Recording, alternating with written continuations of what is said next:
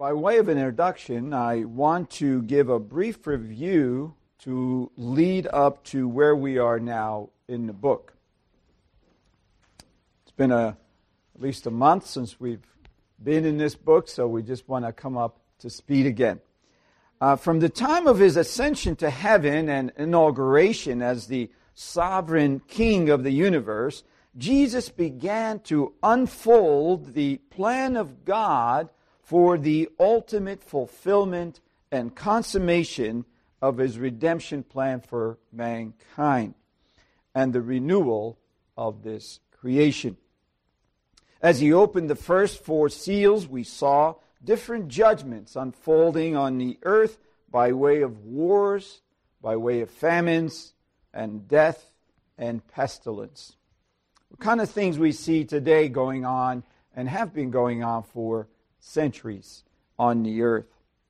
As we get closer to the end and the return of Christ, we saw God's judgments begin to intensify with the six trumpets of warning. But sadly, after all those judgment warnings, we read at the end of chapter 9 these words that the rest of mankind did not repent, but continued in their idolatry and rebellion against God. So all those warning judgments did not produce their intended effect of bringing about repentance in the hearts of people and turning from their sin unto the Lord. But before he, uh, so the only thing that seems left to do for the Lord is to uh, bring about the final judgment and establish Messiah's eternal righteous kingdom.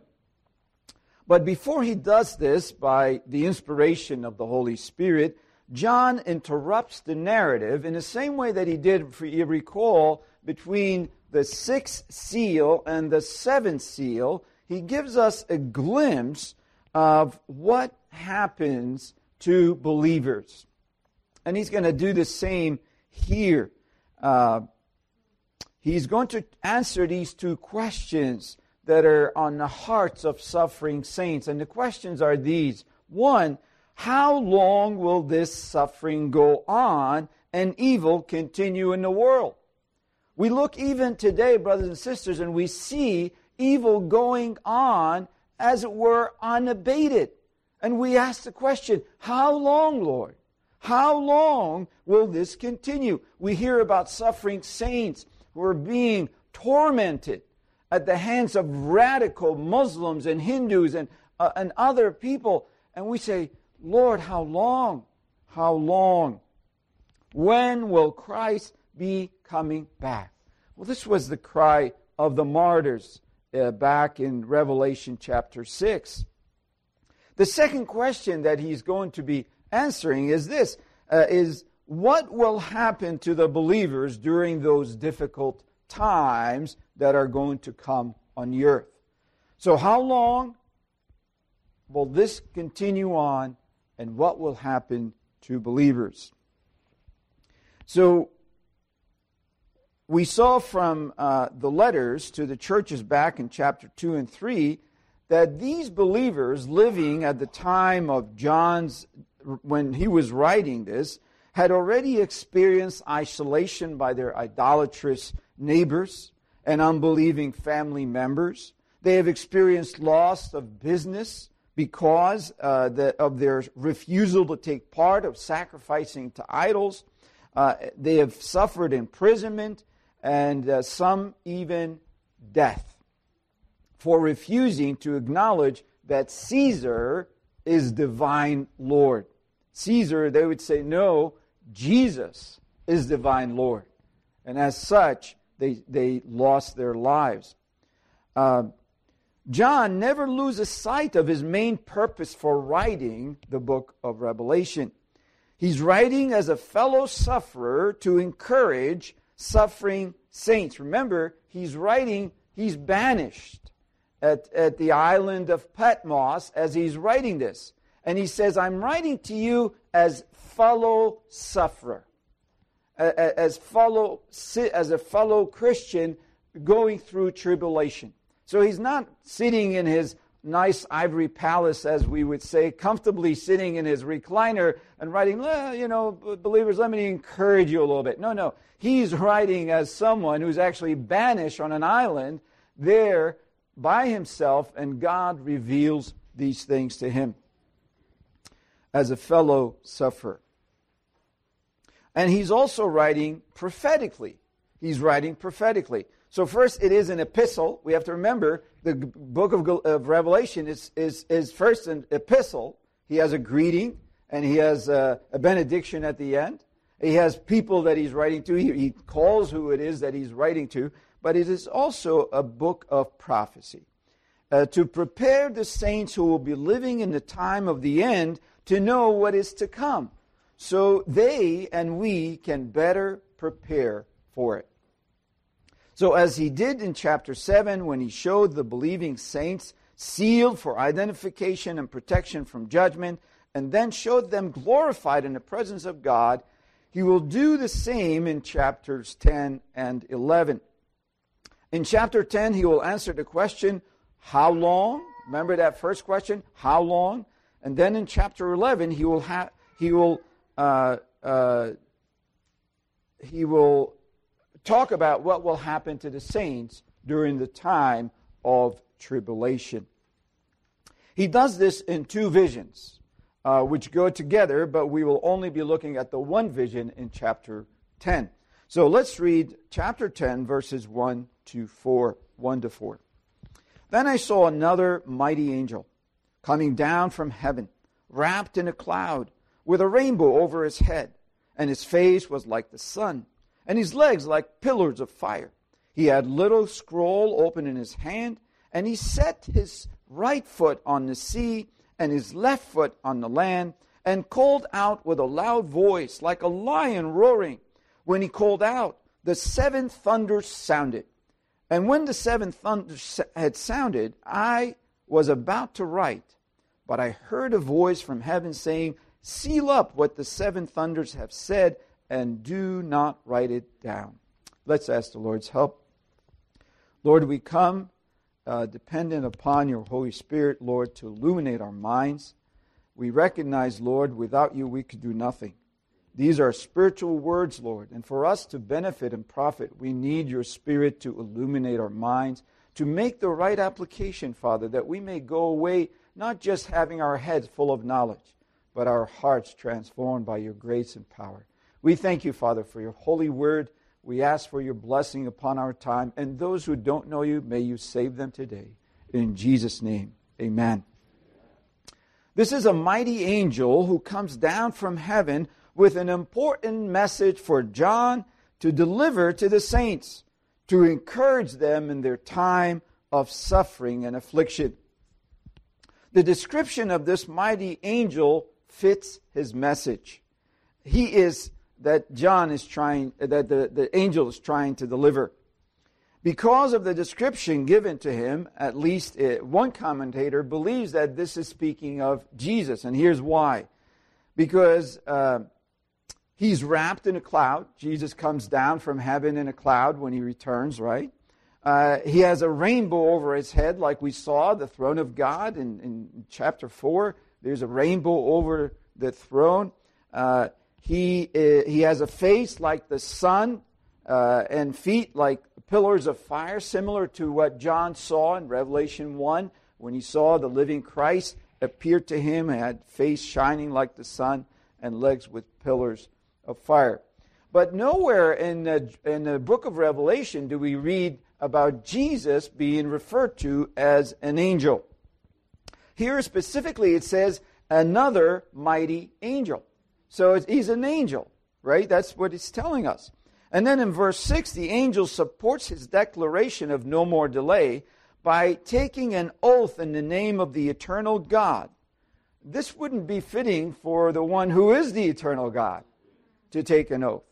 So uh, others see parallels between him and the angel Gabriel in Daniel chapter 12, verse 7 we will see that we there's a lot of revelation is found uh, is referencing pulling images and imagery from the Old Testament. So I will be referring to those just for your own information and edification. Now let's look at the way he is described and see how this is meant to contribute to the message of encouragement to his people. First of all, he is sent from heaven by God himself with might, power, and authority to deliver his people. This is a reminder of the Old Testament when God came down, and remember on the mountain as, as Moses saw the, the burning bush and it wasn't consumed, and God says, I have heard the cry of my people, and I have come to deliver them. God comes, this mighty angel comes sent down from heaven, and he is, he is here to deliver a message to say, I have heard the cry of my people, I'm going to do something about it. And we'll see what that is. The rainbow uh, over his head brings to mind God's faithfulness to his promise not to flood the earth, and that he continues to be faithful to his promise for protection of his people in these final days.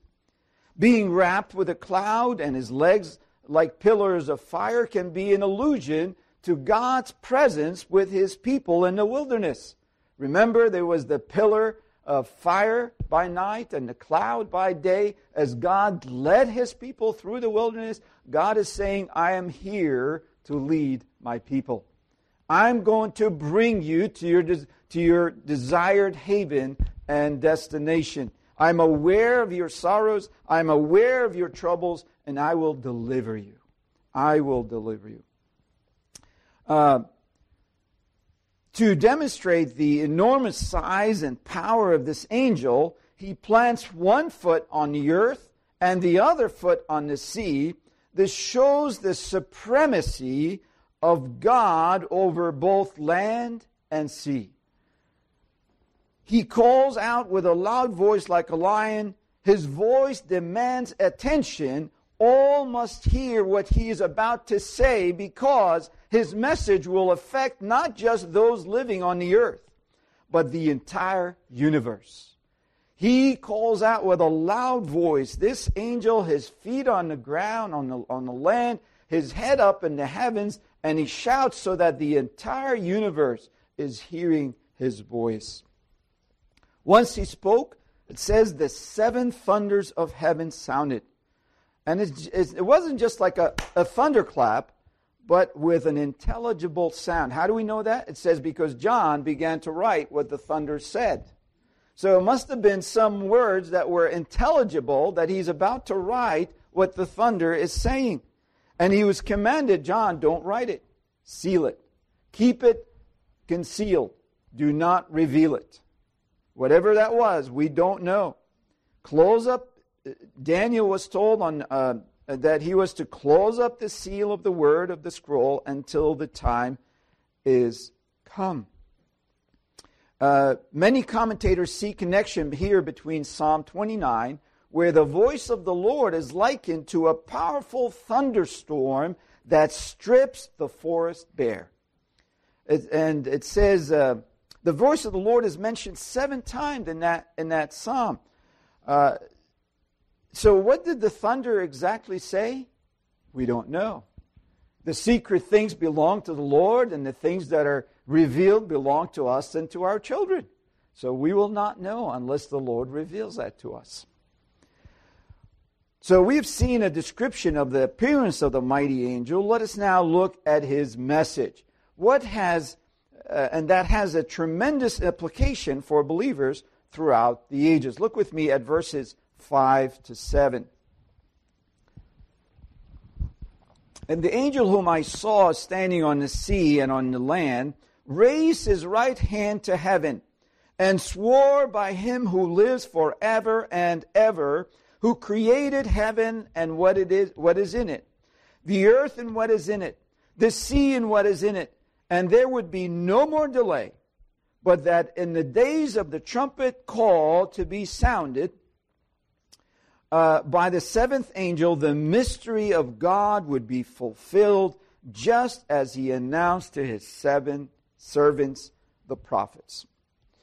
The angel takes an oath by the sovereign God of the universe who created the heavens, the earth, and the seas. That once the seventh trumpet is sounded, there will be no more delay. That's the message. He's come here to deliver this message. Remember the question Lord, how long? There will be no more delay. In chapter 6, he says, Wait a little while. When the, when the souls under the altar asking, How long, Lord? They said, Wait a little while until the, your servants, your fellow servants, will be persecuted and martyred and join you at that point. But wait, they were given white robes, told to wait. Now, the angel's message is there will be no more delay. So in his, in his oath, he refers to God as the one who lives forever and ever and create and the creator of heaven and earth and everything in them. This is a solid, sound edict coming from the God of the universe.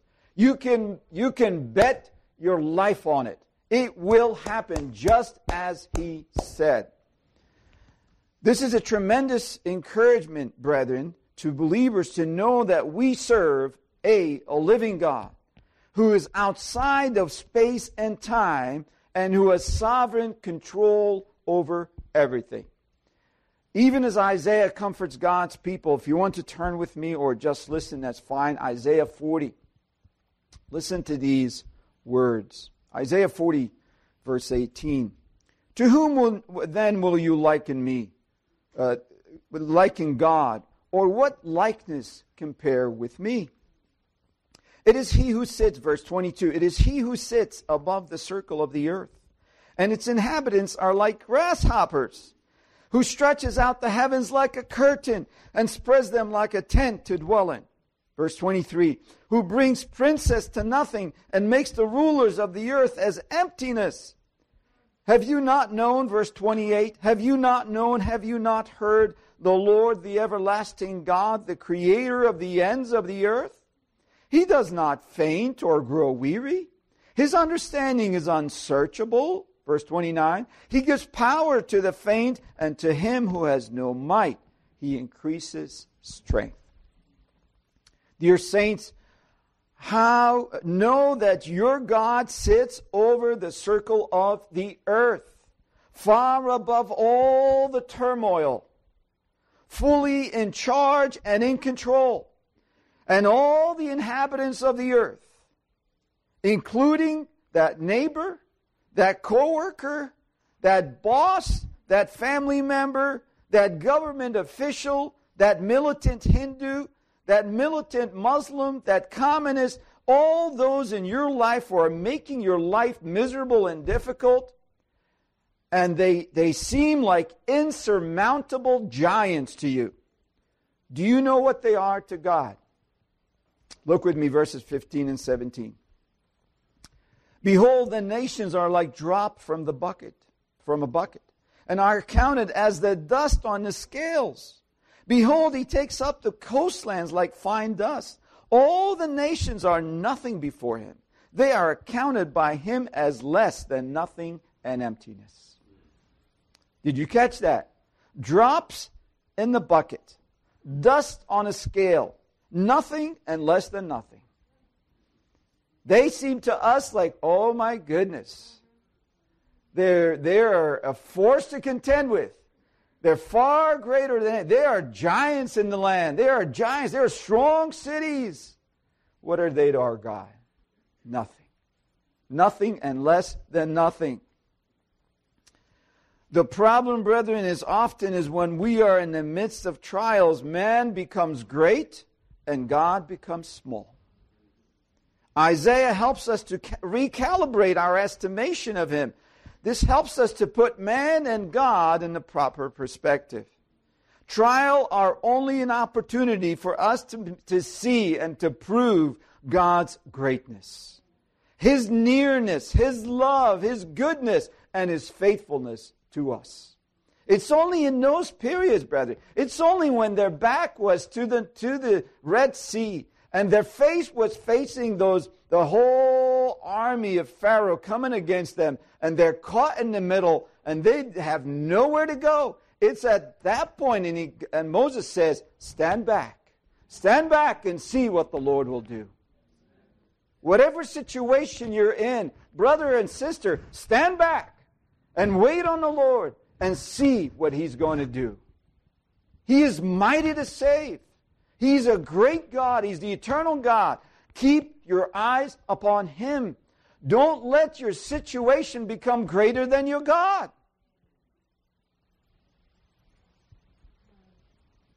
I say this to myself as well, brother. These are lessons I had to learn because I was just, as you know, through time of, of wrestling and struggling with the flesh. But praise God, He proves Himself faithful. And here I am standing before you, proving the faithfulness of God and His goodness. So, God, John wants the believers of his day and throughout history to know that our God has power to fulfill all that he has promised in our lives. The one who brought all things into being has power to carry them through to the end. History from beginning to last is under his sovereign control. Now you say, Pastor, you have you have sounded this note throughout the book of Revelation. You know, do you need to keep? Amen. We need this note, brethren. That's exactly what John wants his readers. And the Holy Spirit repeats this same note. So if you call me a one note Charlie, by all means, do it. Because that's what John does, and that's what we need. Because, you know, how long did it take for the Israelites to forget what God did for them? Only the next trial. Only the next trial. That's it. Oh, there's no water. Oh, you brought us here to kill us. Come on, God. You could have left us over there unless we, would, have, we had grapes to die in, not have our bodies here strewn on the, in the wilderness. Come on. Only the next trial is all of a sudden you forget what God has done in your life. It, aren't we so fickle? So we need this, brethren we need. Please never get tired of hearing about our awesome God. We need this. He is constantly watching over us and will give us strength in our weakness, uh, uh in the time of our weakness. He will rise, uh, raise us up when we die to dwell with Him forever, even as He raised up the Lord Jesus Christ. So be encouraged, saints. Our God is almighty, eternal, and he is trustworthy, and he will fulfill his promises. The Old Testament background to this passage is found in Daniel, again, Daniel 12 7, where a man clothed in linen who stood above the streams of the water raises up both hands to heaven and swears by the eternal God that after time, time, and a half time, after the shattering of the holy people, all these things would be finished. This is an answer to the question that was raised by one of the angels in Daniel 12:6 to the man dressed in linen, which the question was, how long? How long shall it be till the end of these wonders? This was similar to the question that was raised by the martyrs, as we said earlier. O sovereign Lord, how long before you will judge and avenge our blood on those who dwell on the earth?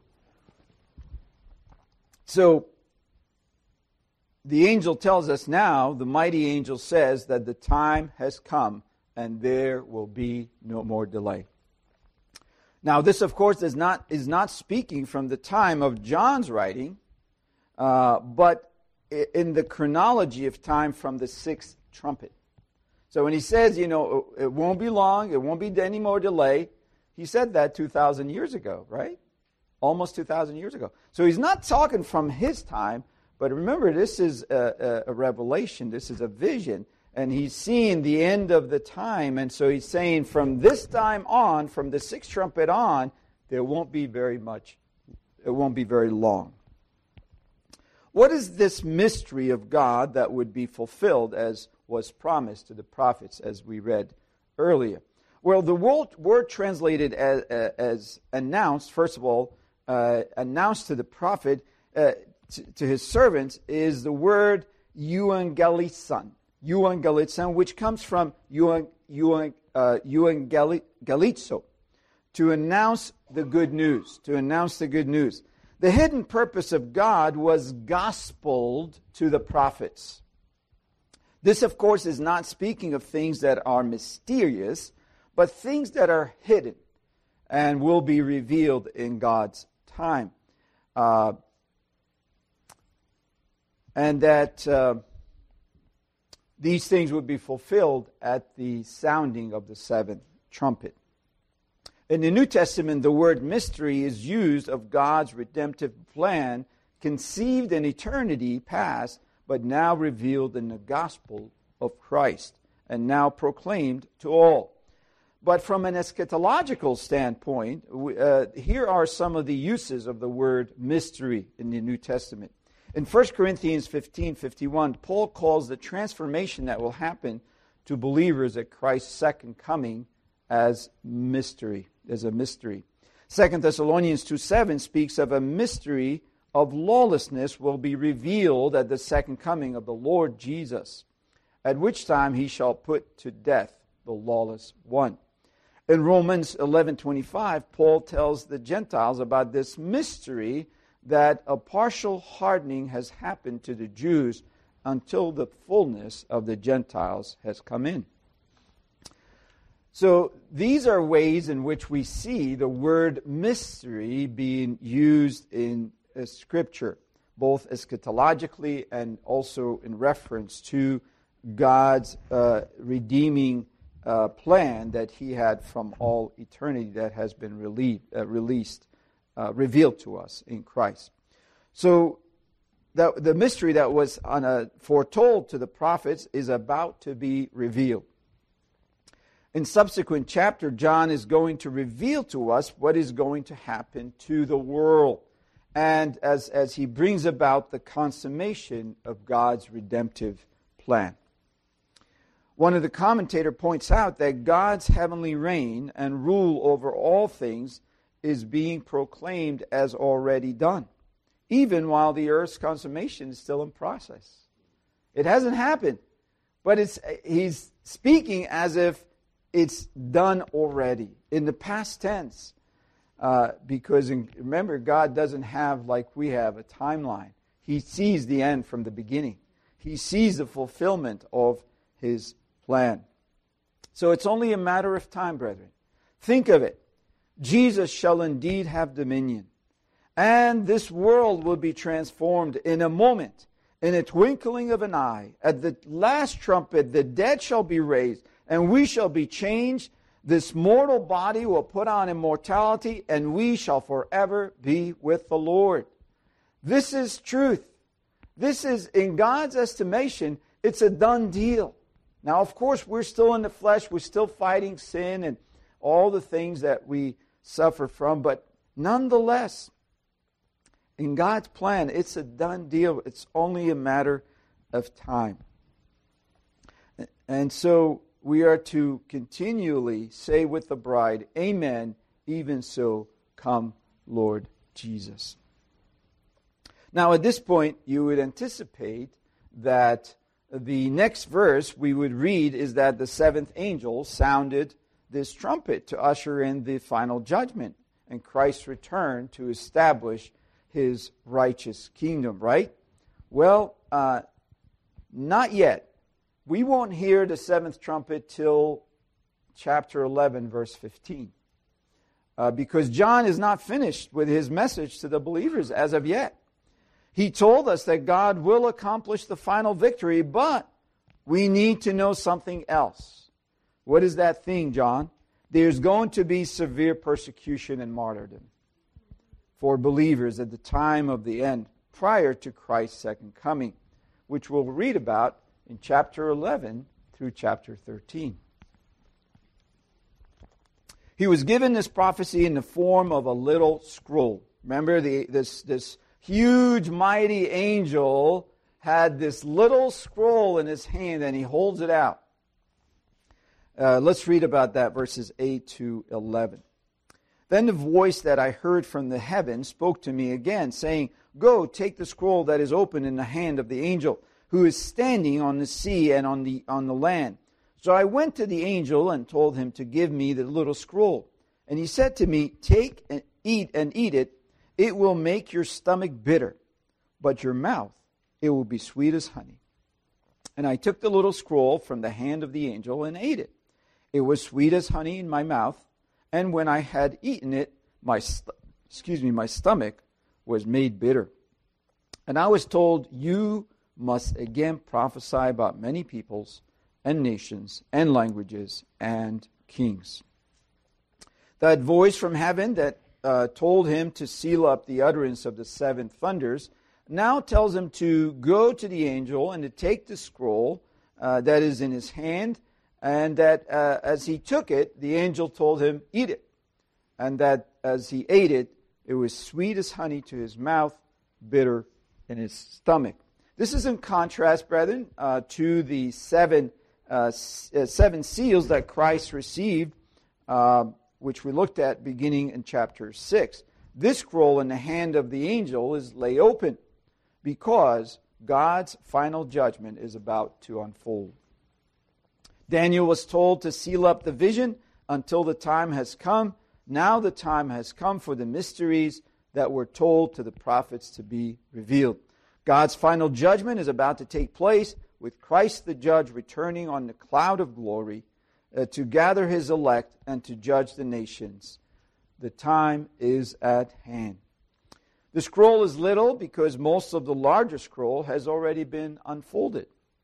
Just as a side note, uh, three times we read the angel's foot was one foot was on the sea, another foot was on the earth. This is for emphasis that this angel has God has sovereign control over all things. The Old Testament reference to this passage is found in Ezekiel chapter 2 verse 8 uh, where a scroll was spread open before Ezekiel, which had writings on the front and the back, words of lamentation and mourning, he tells us, and woe uh, for the rebellious house of Israel. He was to deliver this message to Israel as a nation that was in rebellion against God. He was commanded to eat the scroll and go and to speak the content of that scroll um, to this rebellious house of Israel. And upon eating it, the same thing, it was sweet to his mouth. Now, here John was also going to be prophesying, but not just to the house of Israel, he's prophesying to peoples, nations, languages, and kings. Just a couple of points of application. Um, first, we notice that God's message was to be internalized by the prophet. The word to eat there is katastio, katastio, to eat up till it is finished, to devour, to devour. He wasn't just to digest the message mentally, but it, it must become a part of him, part of his conviction. You know, talk about visceral, something you feel down deep in your gut. So he was to take it, eat it, digest it, and let it become a part of him. That's what it's give him conviction as a prophet. He must appropriate this message for himself before he can deliver, to, uh, deliver it to others. It must grip him. Everyone who communicates the Word of God knows the absolute importance of first internalizing it and, re, and ruminating and thinking deeply about it, about its message, until it becomes a part of us. Until it becomes a part of us. We do this as pastors when we prepare our messages so that we're not just like a mailman. You know, the mailman puts a, a, a, a letter in your, in your, he has no clue and he doesn't care what's in it. It could be a, you know, some uncle who died or whatever. He cares not little about that. He's just delivering mail. Last thing we want, brethren, one of the scariest thing is that we become professional sermon deliverers, professional clerics just delivering sermons and delivering mail. That's the last thing we want. It must first, we need, we need to internalize it. It's got to be a part of us. We cannot deliver the Word of God without feeling. We can't just stand here and just kind of just, you know, just speak monotone, nothing, no movement, just thus says the Lord, and just that. Well, I, You would have to tie my hands behind my back, first of all, to be able to do that. I can't, but, you know, uh, so we, we seek to, to first let it do its work on us. We need to internalize it. It's got to affect us. Before I could say, Thus says the Lord, I must say, Where do I stand with Thus says the Lord? My life has to be in obedience to what says. So I need to repent when I see what I see. You know, when I sharing with brethren earlier, you know, I read this part and I was like, okay, what's, you know, what is, eh, what is it? He takes this little scroll, he eats it, okay, it's bitter. What does that mean? It's all figurative. I, you know, and then by the time I got done, I'm thinking, I got way too much material. I need, maybe I should make this two sermons, right? So as you get into it, hours and days of study and, and, and, and meditation, you, you start seeing the Holy Spirit shows you things in there, and you say, okay, there's a message here that the people need to hear. And so we need to have it, uh, we need to have it do its work on us. So this same thing applies to sharing the gospel, brethren. It ought to grip us and excite us and stir our hearts to share it with others. When we become ho hum about the gospel, that's an indication that we are spiritually not in a good place. Right? We ought to, oh, the, the gospel ought to grip us and, and cause us to be in a sense of awe. And I can't just keep this to myself. I need to tell it. I need to speak it. I need to share it. But we would never, brethren, be, we should never become ho hum about the gospel. A second thing we learn from John's experience when he ate the scroll is that we read that it was sweet as honey to his mouth, but it made his stomach bitter. It is bitter because it will involve further judgment on the nations and persecution to the church. But it is sweet because these last uh, set of judgments will usher in the Lord Jesus Christ. You see the bittersweet message of, of this uh, of this uh, uh, letter. Uh, the word was sweet as honey. Reminds us of the psalmist, Psalm 119, verse 103. How sweet are your words to my taste, sweeter than honey to my mouth. Jeremiah 15, 16 says, Your word was found, and I ate them, and your words became to me a joy and a delight of my heart. For I am called by your name, O Lord God of hosts. The truth and promises of the gospel give us great joy and comfort. To know the joy that my sins are forgiven. I am justified before a holy God. That I am adopted into God's family and dwelt by the Spirit. I have hope of the resurrection and a glorious future in heaven. Those things, brethren, are joy and a delight to our hearts, are they not? They are sweet as honey to our taste. But there's another part of the gospel that is difficult to digest, is there not?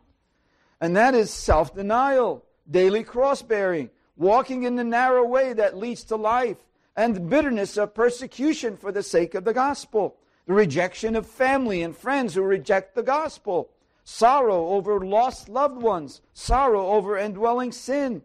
And as believers, every one of us have experienced those things. Have we not? That is not easy to digest. That is difficult. You don't go around with, you know, happy clappy when you go through those difficult times. Just talk to some of the parents who have children who are wayward. It's, it's heartbreaking. You want to see them cry? Just mention that. It's very heart wrenching. But be of good courage, brethren, because we are in good company with the prophets and those who've gone before us. Ezekiel was to deliver a very hard message. It wasn't easy. Uh, but yet, God was with him. God told him, Don't fear their faces. Oh, they're going to reject you, he said. Don't fear their faces. Bring the message. Be a faithful servant.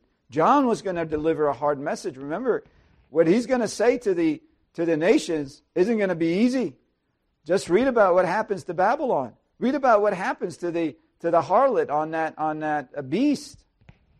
That's not going to be an easy message. Everyone is going to be affected. The merchants and the, and the, uh, uh, those who travel on the sea, and every person, every the high and the low, everybody's going to be affected by this message. But also, the believers are going to be affected, as he will tell us in chapter 11. There's going to be some very, very severe persecution and martyrdom. So it's, it's a difficult message, and, uh, but yet the Lord tells us. So I want to say we're in good company. And the Lord says, I have said these things to you that, you that in me you may have peace. In the world you will have tribulation, but take heart, I have overcome the world. So that's the encouragement, brethren, that we are to have is in the midst of our difficulties, we will know peace. The world, tribulation, but in Christ, peace. And know that he has overcome. So, what was the message of the little scroll? Verse 11 tells us, And I was told you must again prophesy about many peoples and nations and languages and kings. In chapter 1, John was called and commissioned to write the book of Revelation, which contained a message for the church. Here, he's uh, being recommissioned to bring a prophetic word to the nations. Uh, so from verse chapter, from verse 11, we can surmise that the little scroll contained prophecies concerning nations and kingdoms. This formula describing the people of the world as peoples, nations, languages, kings, or tribes are mentioned, uh, appears seven times in the book of Revelation.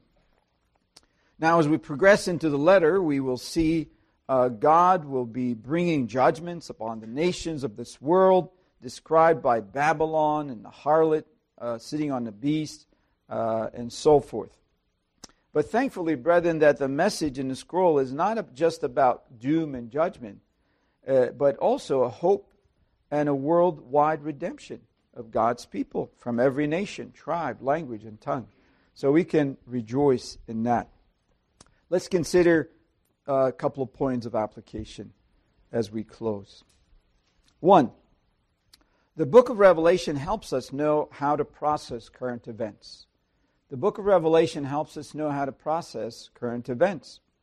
Though the book, though it is, uh, the Lord has, through the book, I should say, the Lord has revealed uh, to us the mystery of what is to come on the earth and the future of the people of God.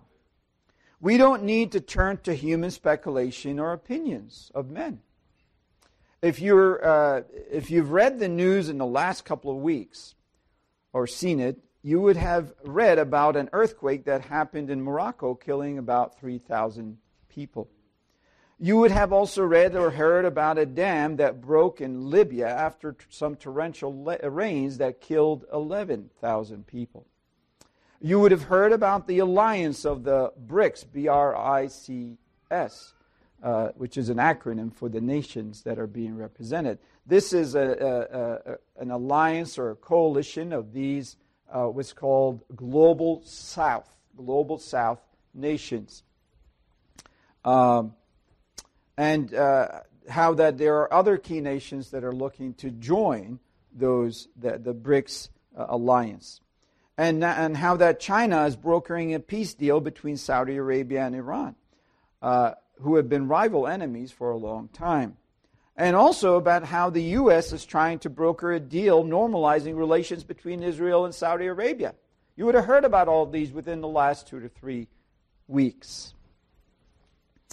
Uh, of course, you would also hear about the uh, inflation in our country and the progressive left pushing their agenda in different sectors of our society. How are we as believers to process all this news, whether it's national or global? Well, I think we process them in one of three ways. One, become apprehensive, wondering what is going to happen. What is this going to mean for the future of the U.S., for your job, for your retirement, and for your kids. That's one way to face those that the news. Two, a second group of Christians would process this by pulling out their prophecy charts and try to see who is the new Antichrist figure that is emerging, who are the Gog and the Magogs, and who is Israel making an alliance with. And they will try to fit this into their eschatological view as other Christians have done for centuries. That's another one. That's a second one. A third, a third group of Christians would process it this way they will trust God for their future, knowing that He's accomplishing His purposes in the earth, and they will continue to gather with the saints, serve the Lord with their gifts and talents, and seek to advance the kingdom of God. Which group are you in? Jesus gives us an illustration in Luke chapter 12 exactly to this point. There's a, there's a servant who's been committed, he's given tasks to do.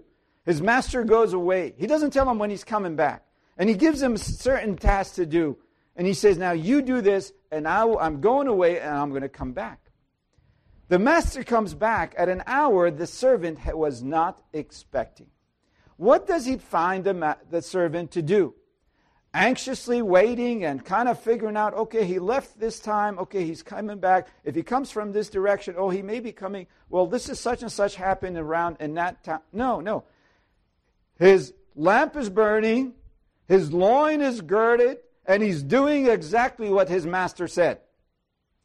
Jesus says, Blessed is that servant that the master himself will reward him by serving him. Brethren, I don't know about you, but I want to be that servant. Right? I want to be that servant. The lesson Jesus draws for, from the parable here is that don't fret about the future. Instead, stay dressed for action, keep your lamp burning, and keep doing what your master told you to do. And like that faithful servant, when your master returns, he will reward you for your faithfulness. Now, a second point of application. We're to receive or, and preach and or preach both the sweet and bitter parts of Scripture. Receive and preach both the bitter and, and uh, sweet parts of Scripture. The gospel, as I said, brethren, is indeed good news. It is amazing news that the God of the universe has made a way for us to be reconciled to Him through His Son, Jesus Christ. This is incredible. Everyone wants to hear this part of the gospel. God loves you and wants you to go to heaven. I think anybody who believes in, in some form of an afterlife wants heaven. I don't think they want to go to hell. No one said, well, I, actually, I did hear somebody who says, I want to go to hell. One of my cousins who said that uh, when I went. He was on his dying bed, literally, as I approached him and he says, uh, I'm going to go where Hitler and Miss Mussolini are and have a party there. It's like, it's not going to be a party. So that's his delusion, right? Thinking that hell is a place that he can enjoy because he really did believe that there was such a thing. Uh, but most people who believe that there is an afterlife would say to you, Yeah, I want to go to heaven. I don't want to go to hell, whatever that looks like.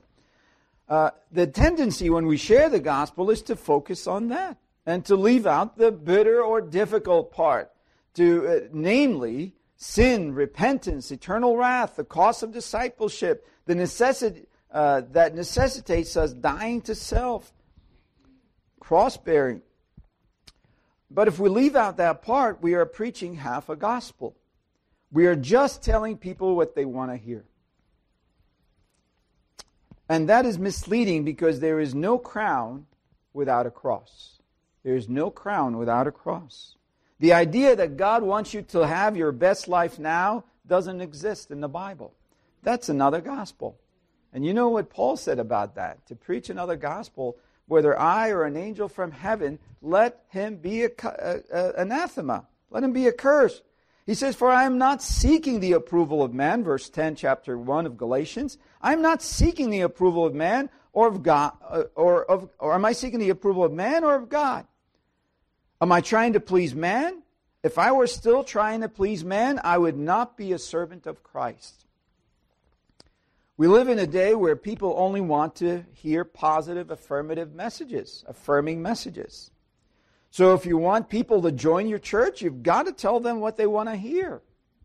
The question is, whose approval do you want? Man's or God's? Praise God, brethren, that many of you drive a distance to come here. Why? Because you want the truth.